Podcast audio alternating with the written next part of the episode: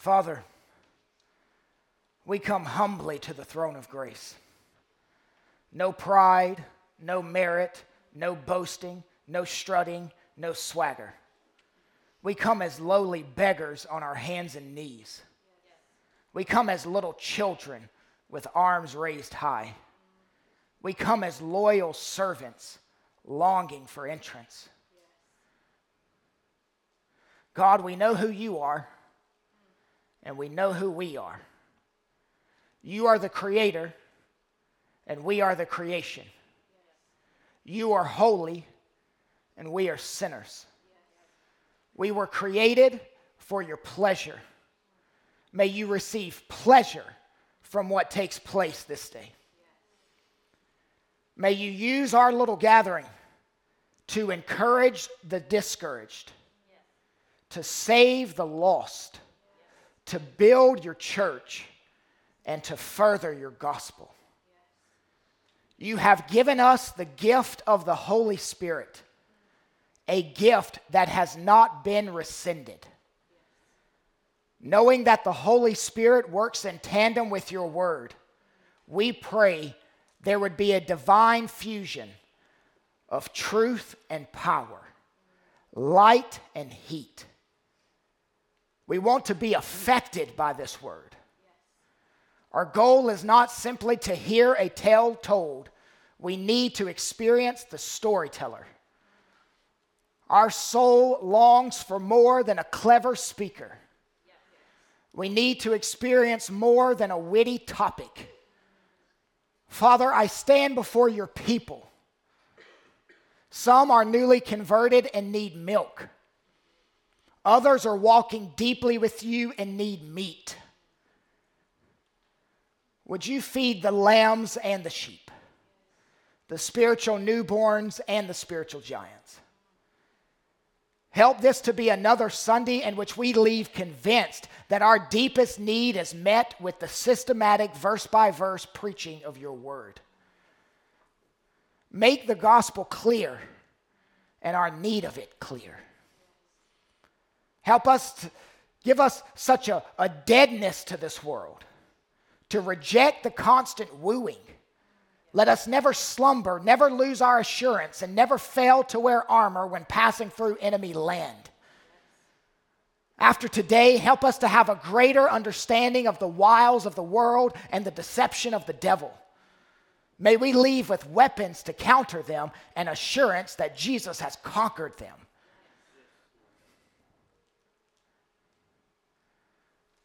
Father, help me to worship while I preach. Help our people to worship while they listen. I pray that our church burns with such a white hot passion for you that people will come just to watch us burn. It's through the beautiful work of Christ that we make this petition. Amen. A golden paradise. That's what Solomon built. Solomon completed this magnificent temple We've read the description of the inside and the outside. They've already had move in day. They moved in the furniture along with the ark. They had the red ribbon cutting. Solomon dedicated the temple. He stood on a large platform surrounded by thousands of Israelites, raised his hands high, and gave a prayer of dedication. Today in our text is grand opening. This is the first day of operation. The temple is so clean and new. It's a gold building. Everything is gold plated, gilded, and inlaid with gold. Gold used in copious quantities gold pillars, gold doors, gold fixtures, gold hinges. What vast expenditures of funds this must have required. This is a highly ornamental building. Gold everywhere walls, ceiling, floor, altar, gold chains hung on gold rings, gold statues of cherubim. The gold is glistening. It's so beautiful and so clean. I would just have, have it all roped off. Tell people, You can look, but from a distance. Don't touch. I don't want your fingerprints all over the gold. You're just gonna, you're just going to smudge it all up. Everyone kicking up dust and a, and a layer of dust all over the gold surfaces. Ma'am, just stay behind the stanchions, please. Yes, do not go past the roped off area, sir. That's how it would be if I ran it. This is a museum. Don't touch, just look. Security, tase anyone that puts fingerprints on the gold. Notice, Solomon is not so protective. This building is not a museum, it's a working factory, it's a slaughterhouse. There are not only fingerprints, but guts and blood. What happens on the first day of operations? What activity takes place? We find it in verse 62 of our text. Then the king and all Israel with him offered sacrifices before the Lord. Solomon offered as peace offerings to the Lord 22,000 oxen and 120,000 sheep. So the king and all the people of Israel dedicated the house of the Lord. The same day, the king consecrated the middle of the court that was before the house of the Lord. For there he offered the burnt offering and the grain offering and the fat pieces of the peace offerings. Because the bronze altar that was before the Lord was too small to receive the burnt offering and the grain offering and the fat pieces of the peace offerings. So Solomon held the feast at that time, and all Israel with him, a great assembly from Leboth Hamath to the brook of Egypt, before the Lord our God, seven days. Thousands gather for worship.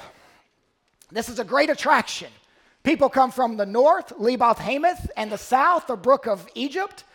From all over Israel, everyone from north to south was in attendance. They, they all gather in Jerusalem at the new temple. This is like saying everyone from Alaska to the Everglades went to Washington, D.C. This is a joyous and monumental occasion. This dedication lasted a week, and the feast another week. This was a, a 14 day total celebration. The grand opening lingered. Put yourself in the shoes of an ordinary Israelite who, for all of your life, has been bringing sacrifices to a tent. Now you bring it to a magnificent golden temple. The light beating off the gold makes it appear like you are walking toward the sun. This quiet, solemn air surrounding the temple is about to disappear. The people come bringing sacrifice. Our narrator gives us the numbers. There are 22,000 head of cattle mooing, 120,000 sheep buying. This isn't a quiet affair.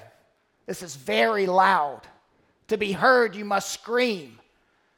This 142,000 animals seems like it was in addition to chapter 8, verse 5, where Solomon was sacrificing so many sheep and oxen that they could not be counted or numbered. The sheer number is beyond comprehension, staggering figures. Now, I'm not a cattle farmer. That's a shocker to you, I know. You walked in here and looked at me and thought, he's a cattleman. Uh, I'm not a cattle farmer, but those who have done the research value these oxen and sheep to be worth 50 million to 100 million dollars. That's a lot of money to drop on the first day of operations. Here's a picture of the temple and what we think it might have looked like. Notice all the gold. To the right of the temple, you will see the altar. That's where the flames are shooting up. That's called the bronze altar. That's where the offerings were made. It's the largest piece of furniture for the temple. It was outside furniture. Essentially, this was a grill for roasting offerings. Poythress calls it God's stove. The people would bring a sheep or ox to the altar and tie it down to the four corners. They would symbolically lay their hands on its head to transfer sin. Then they would slit its throat, drain the blood, and then roast the meat. On opening day, they soon stumbled upon some logistical problems. How can we slaughter this many animals on one altar? It does not have sufficient capacity. It's not big enough for the number of animals present 142,000. A way is found to make offerings in the court. They set apart the central area in the temple proper for additional simultaneous sacrifices. Within the sacrificial system, there were several kinds of sacrifices. Three mentioned in our text the peace offering. That's where part of the animal, the breast and the right thigh, were taken by the priest, and then part was eaten by the worshiper in celebration. This sacrifice showed that God was at peace with his people so much at peace they could sit down and share a meal with him. What better way to dedicate the temple than have a sit down meal with God? The peace offering, then the burnt offering. That was to be completely consumed by fire. The grain offering, that's an offering from the field. Leviticus 3 and 7 detail how these offerings are to be performed. Now, we have been transported to this opening day of operations. We are watching it. Solomon is not worried about keeping it clean. There is blood running through the streets, blood splattered on everything, gold splattered with blood. Imagine the sound of 142,000 animals crying as their throats are slit. All these Israelites are wading through blood. Their feet are blood soaked. Their ears are, fear, are, are filled with a death cry. This is incalculable gore. Imagine the stench that must have, that must have created in Jerusalem all this gold and all this blood in the same place. Why are they doing this? They perform the sacrifices so that forgiveness can flow. You, you can't just ask for forgiveness, you have to pay for it. God has to look through the lens of atoning blood. Hebrews 9:22 tells us, without the shedding of blood, there is no remission of sins. God has built this into us. You go into villages in the Amazon or Papua New Guinea where there has been no contact with the outside world, no Bible there, and what are they doing? They are making sacrifices. Why? To atone for their sin. It's built into us by God. Everyone is seeking to atone for their sins. In our text, God is saying, I will meet you at the temple. That is the meeting place. But I will only meet when the blood flows. The ground Solomon was standing on was literally soaked in blood. Which leads us to this truth God's means of forgiving sin isn't clean and tidy. God's means of forgiving sin isn't clean and tidy. God says, I will meet you in the gold and the blood. I can see the purpose of this splendor and pageantry and gold that seems like the proper setting for God to appear. But that's not enough. There must be blood. Consider the magnitude of their sacrifices 22,000 head of cattle, 120,000 sheep. Still, it wasn't enough for your sin. You know what's crazier than God in gold and blood? God in flesh and blood. In the Old Testament, God came down in gold and blood. In the New Testament, God came down in flesh and blood. Why don't we sacrifice when we gather for worship? Because Jesus is the once for all sacrifice. His blood accomplished something that the blood of bulls and goats could never accomplish. Animals could never take away sin and cleanse the heart. Only Christ's blood could. Friends, you and I know today that the blood of Jesus renders these types of sacrifices obsolete. The ground we stand on for worship is soaked in the blood of Jesus Christ, who was condemned for our sin. The temple was never intended to be the means of taking away sins, it was God's object lesson. All these sacrifices were the shadow. Jesus' death on the cross was the reality. They are road signs. He is the destination. These animals were not supposed to pay for it, they were supposed to point to it.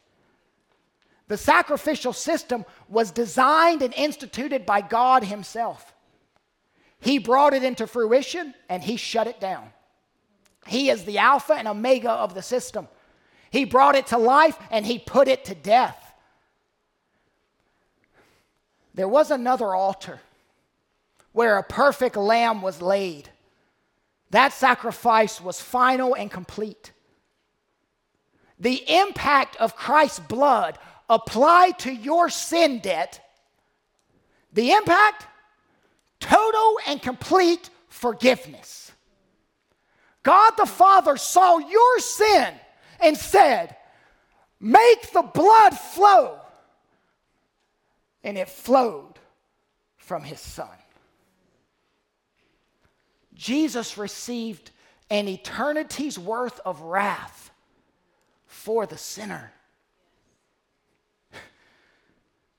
He paid for our sin. We have to preach that to ourselves over and over.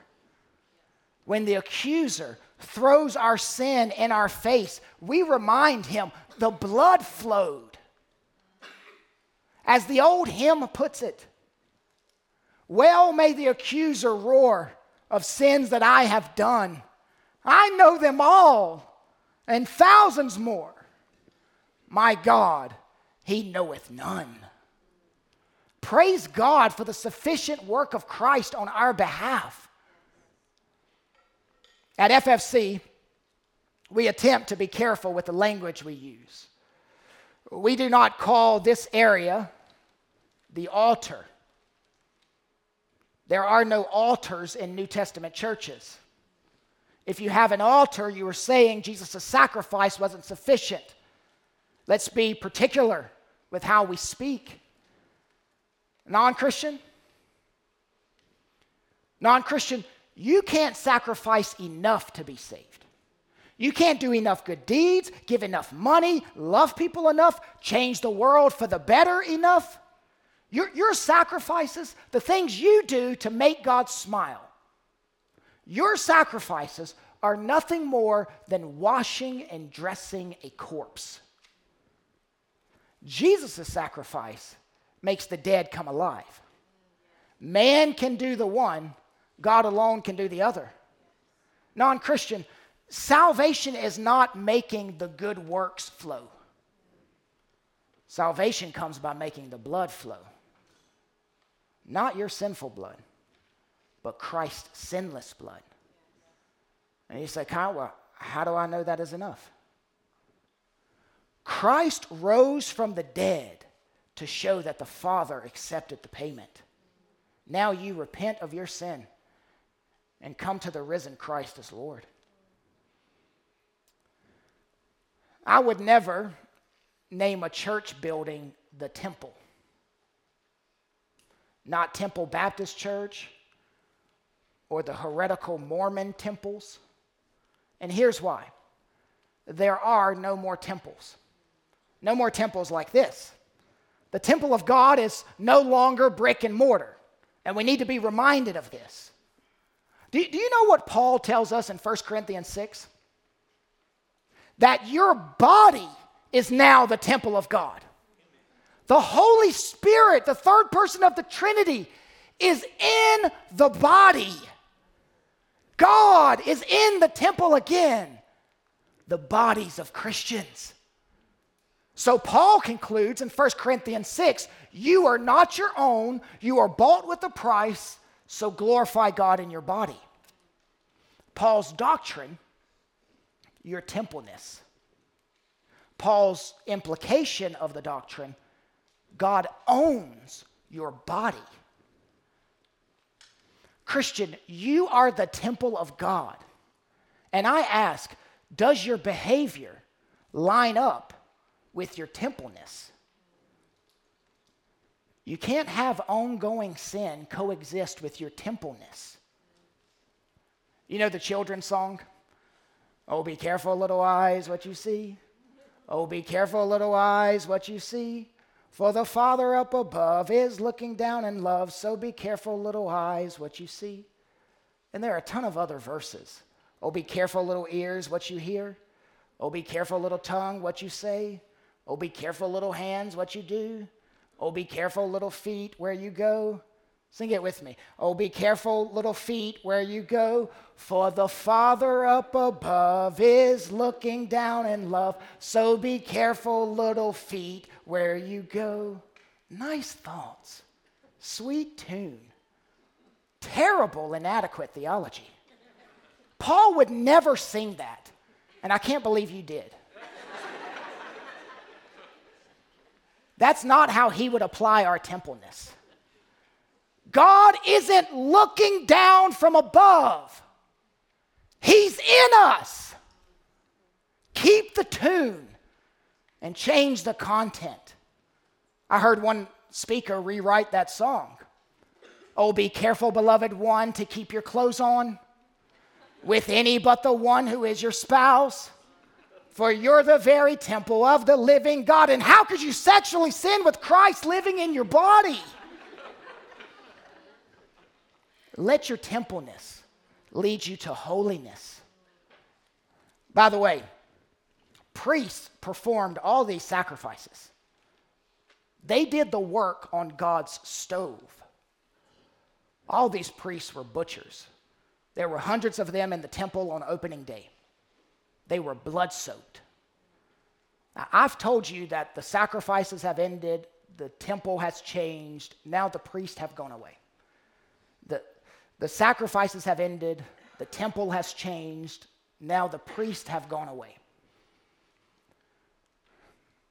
You do not have priests, you have pastors. Pastors are not priests. Jesus is the only priest we need. Love your pastors, encourage your pastors, but don't worship them. Honor them. But don't think they have some special connection to God that you know nothing of. You don't go through me to get to God the Father, you go through Jesus. There is no room for a celebrity pastor mentality in a local church.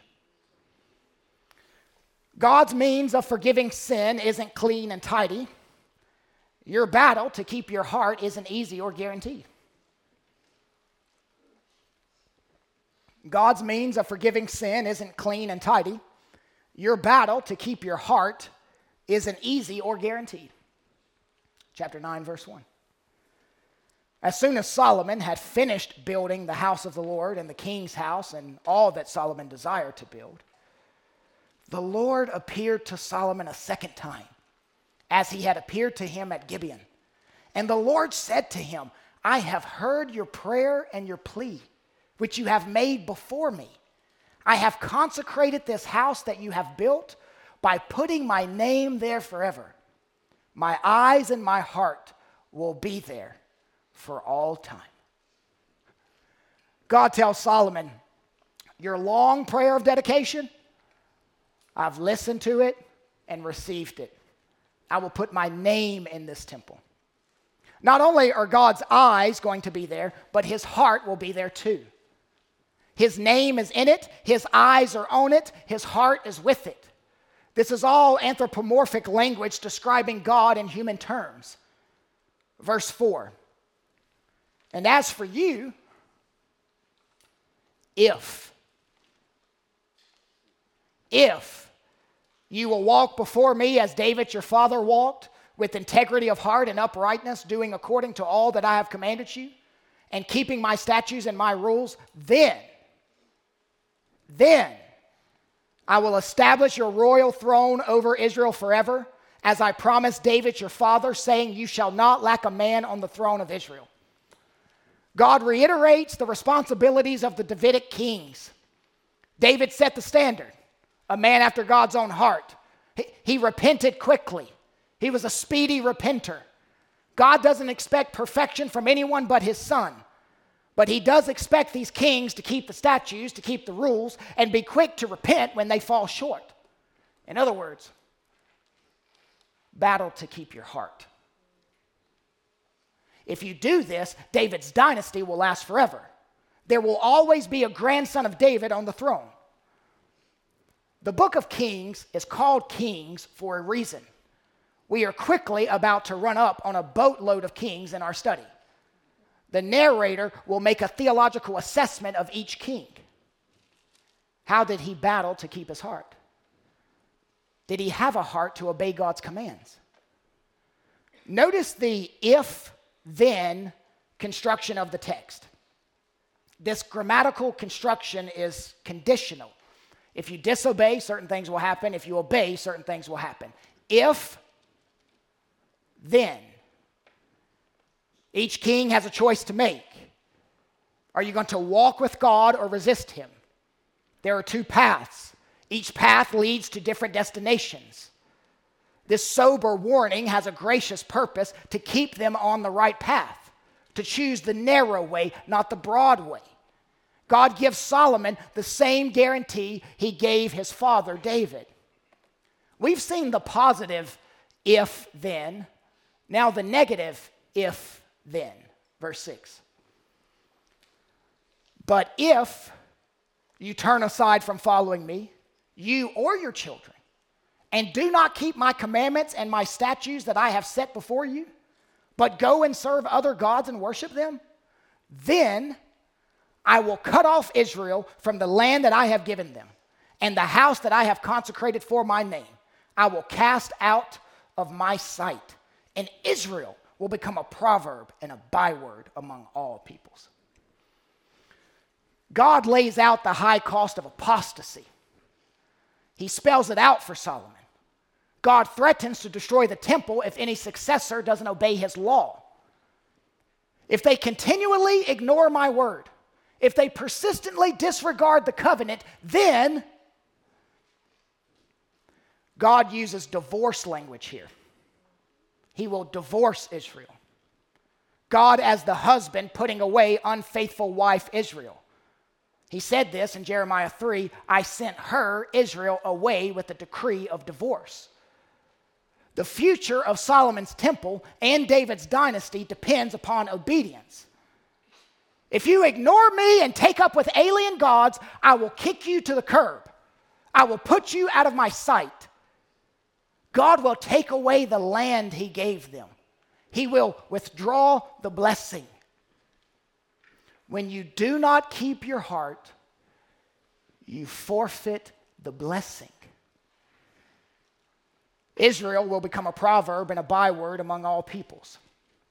In other words, Israel will become a joke among the nations. I will make you an object of scorn, says God. Church, this temple is dedicated and doomed on the same day. On opening day, God talks about closing day. No sooner than it is completed, a warning of its destruction comes. This joyous celebration will only be a distant memory if you don't keep the heart. I will wipe you off the map. And you say, but Kyle, God has spent so much time with Israel. Should he cut them off? That's a, that's a huge investment just to let go. Friend, God can reshape and halt anything at any time for any reason. He tells them, Your destruction would all be so unnecessary. None of it is coming if you just remain faithful to me. Verse 8 And this house will become a heap of ruins. Everyone passing by it will be astonished and will hiss, and they will say, Why has the Lord done thus to this land and to this house? Then they will say, because they abandoned the Lord their God who brought their fathers out of the land of Egypt and laid hold on other gods and worshiped them and served them. Therefore, the Lord has brought all this disaster on them. The nations will look at the temple, now a heap of rubble, and mock and scorn and laugh and with vitriol say, Wonder why Yahweh emptied his land and destroyed his house. This is prophecy. This text is prophesying the reaction of non Jehovah followers watching the repercussion of Israel's long disobedience. Israel will only have themselves to blame for their bitter disaster. The nations, like Mount Rushmore, will stand peering over Israel. The whole world will know God's people were unfaithful to him. And they will ask, What's the story behind these ruins? It's a story of disobedience. The people who used to live here betrayed their God. Their hearts gradually grew cold. They died by a thousand slight decreases of temperature. Their infidelity will bring the loss of turf, temple, and throne. Turf, that's the land.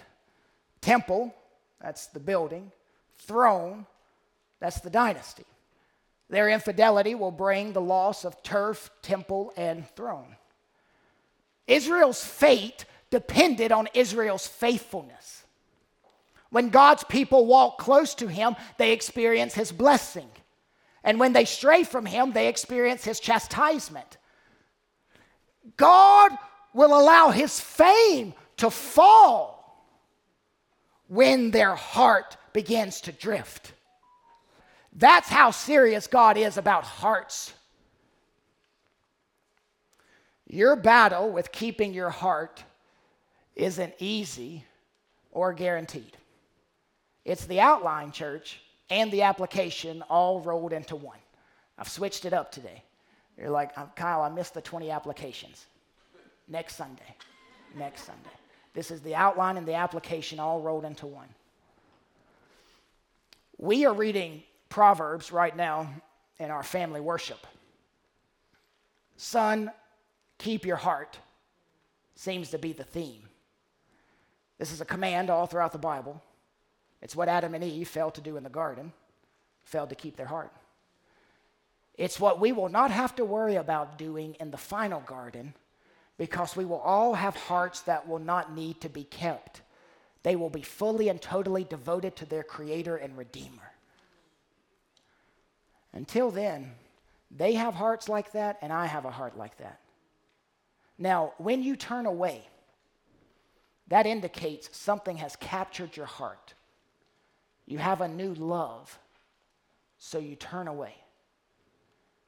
You need to be on guard, right in your seat, right now, thinking over your walk with God. Where are you seeing places of drift?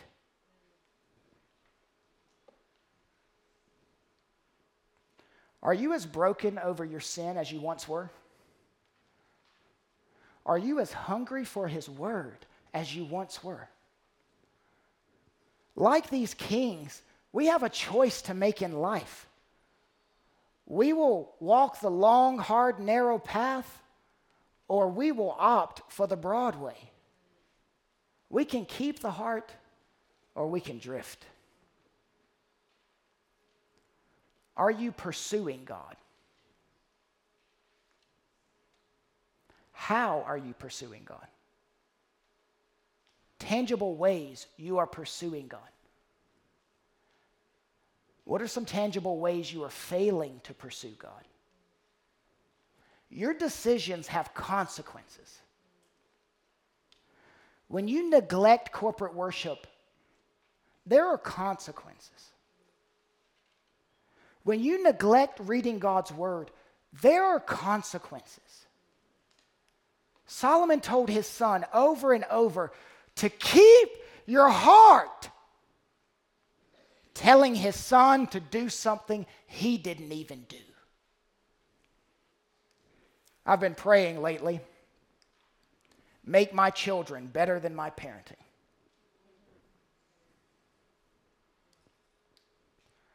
The same drifting heart found in the Garden of Eden will be found in these kings and found in your chest. Beloved, like Israel, there are times when the world will know of our unfaithfulness to God. We are covenant breakers. We are sinners. We are unfaithful. To what will our God say to us? In Christ, he will say, Oh, come, all you unfaithful. Come, weak and unstable. Oh, come, guilty and hiding ones. There is no need to run. See what your God has done. Christ is born. Christ is born. Christ is born for you. He's the lamb who was given, slain for our pardon. His promise is peace for those who believe.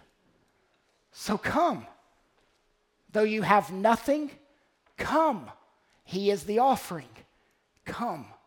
See what your God has done. Israel's fate depended on Israel's faithfulness. Thank God our fate depends on Christ's faithfulness. He was faithful in the place of the unfaithful. God's commitment to his people is unshakable. God's means of forgiving sin isn't clean and tidy. Your battle to keep your heart isn't easy or guaranteed. Our wait for a conquering king isn't silly or a pipe dream. Our wait for a conquering king isn't silly or a pipe dream. This section of verses, verses 10 through 28, will demonstrate how Solomon was a success at international trade. It walks out his ongoing ability to expand the kingdom, his trade partnerships, his national defense, his commerce. And in verse 10, he continues an old alliance. At the end of 20 years, in which Solomon had built the two houses, list the two houses the house of the Lord and the king's house. And Hiram, king of Tyre, had supplied Solomon with cedar and cypress, timber and gold, as much as he desired. King Solomon gave to Hiram 20 cities in the land of Galilee. But when Hiram came from Tyre to see the cities that Solomon had given him, they did not please him. King Hiram gave King Solomon many building materials to complete the royal complex. So Solomon returns the favor and gives King Hiram 20 towns, 20 little villages or hamlets. We're coming up on Christmas time here. Have you ever received a gift you didn't want? This just makes me laugh. King Hiram is like, I do not want these backwoods hick towns. King Hiram is reading the list of towns he received as a gift Bucksnort, Tennessee. Monkey's Eyebrow, Kentucky. Possum Trot, Kentucky. Bug Tussle, Kentucky. These are actually real towns. Hiram toured them and was unimpressed. He believes Solomon has ripped him off. I ask the question is Solomon cheating the nations rather than evangelizing them? Verse 13. Then he, that's King Hiram, said, what kind of cities are these that you have given me, my brother? So they are called the land of Cabul to this day. The word brother is a diplomatic term to mean ally.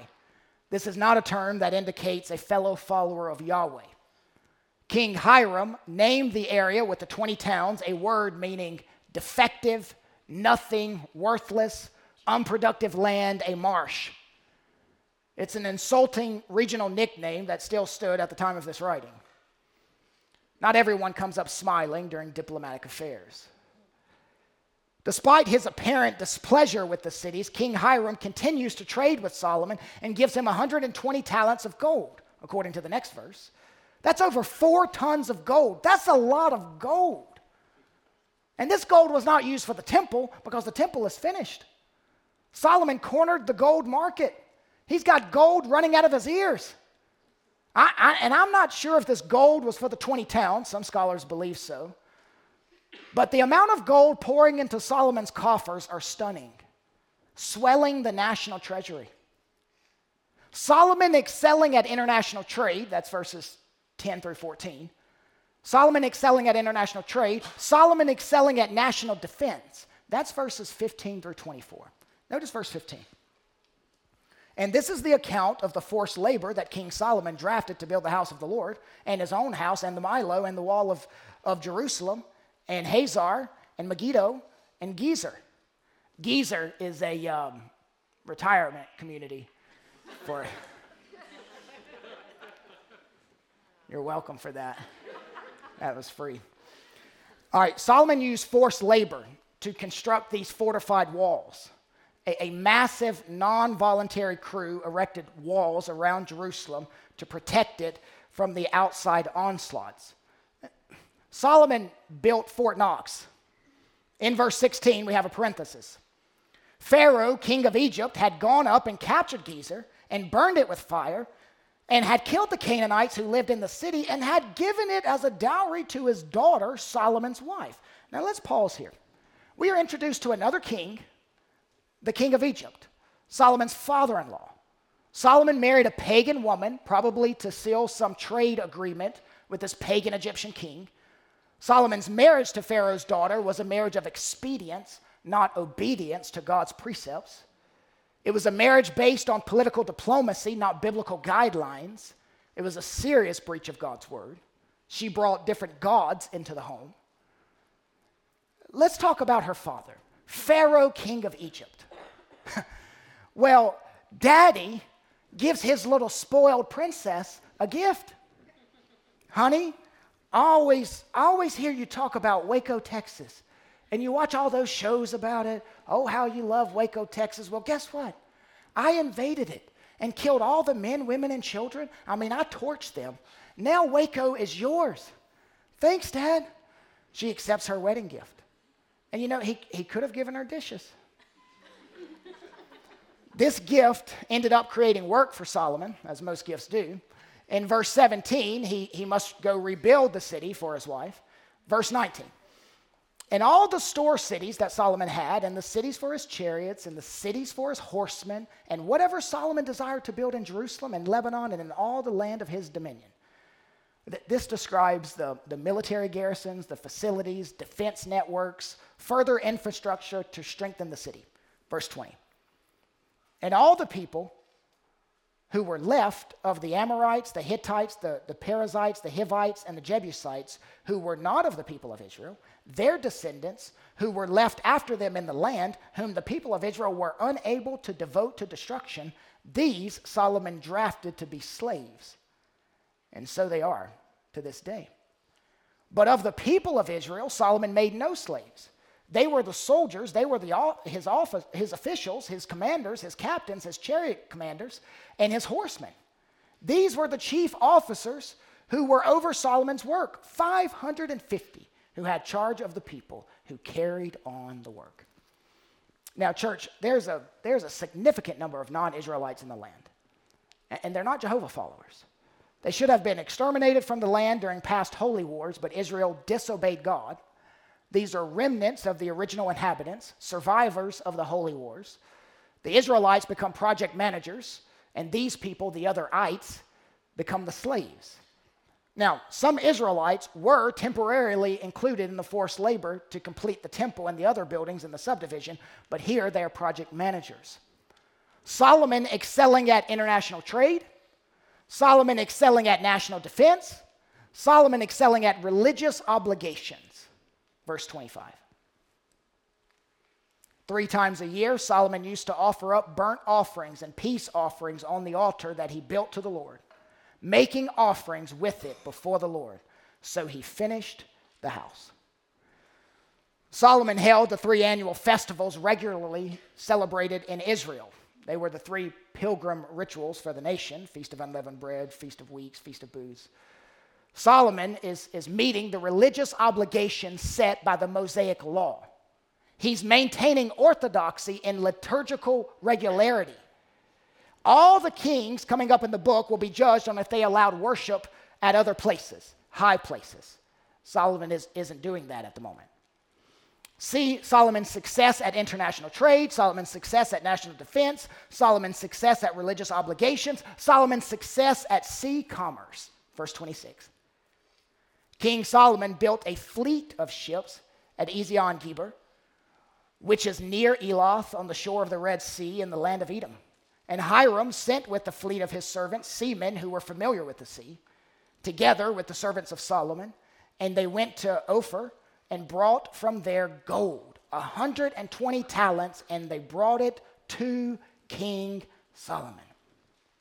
Solomon built a navy, a naval force. They have their little white sailor hats and all. King Hiram's people had sea legs. So they sent seaworthy sailors to help provide naval expertise. These ships are not for war, but for trade. Solomon chose a strategic site which controlled the caravan routes from Arabia. Uh, Solomon is taking over the seas, really taking over the trade routes on the seas. You get a glimpse of shipping and commerce. Think long ocean liners with shipping containers. Israel, they were not a seafaring people, but their influence now enters the oceans. Solomon launches this breathtaking enterprise. Israel built the ships, Tyre sailed them, and both nations brought home the gold. Solomon is expecting, is, is expanding his kingdom with these entrepreneurial exploits. He found a, a lucrative endeavor and he explored it, conquered it, ransacked them. Israel waited for a king like this. This is their golden age. A king who went out and brought treasures back. A king who expanded his domain. A king who extended his reign over land and sea. God had fulfilled his word to Israel. He gave them a king. Their wait for a king wasn't silly or a pipe dream. They now have a king who outshines other kings. Our wait for a conquering king isn't silly or a pipe dream. It's the outline and the application, all wrapped into one. We are the people of God, and we await the return of our king. Our waiting isn't silly, it isn't a pipe dream. The king for which we long to return will return. He's Israel's final king. He will reign over land and sea. And, and, not a little piece of land in the Fertile Crescent, but all the land on the globe. He will not merely control one seaport, but rather he will control all the seas. Ultimately, Solomon wasn't the king the people needed. Another son of David will arise and take the reins of the world. Father, Solomon filling the streets of Jerusalem with blood isn't the only time the streets of Jerusalem were splattered with sacrificial blood. Your son Jesus walked that road to purchase our redemption. And Jesus walked that road again in his resurrected body. Thank you for showing us Solomon, but we long for another king. We long for your king. We long for the greater Solomon. Maranatha, come, Lord Jesus. We possess an eager yearning for your speedy return. Amen.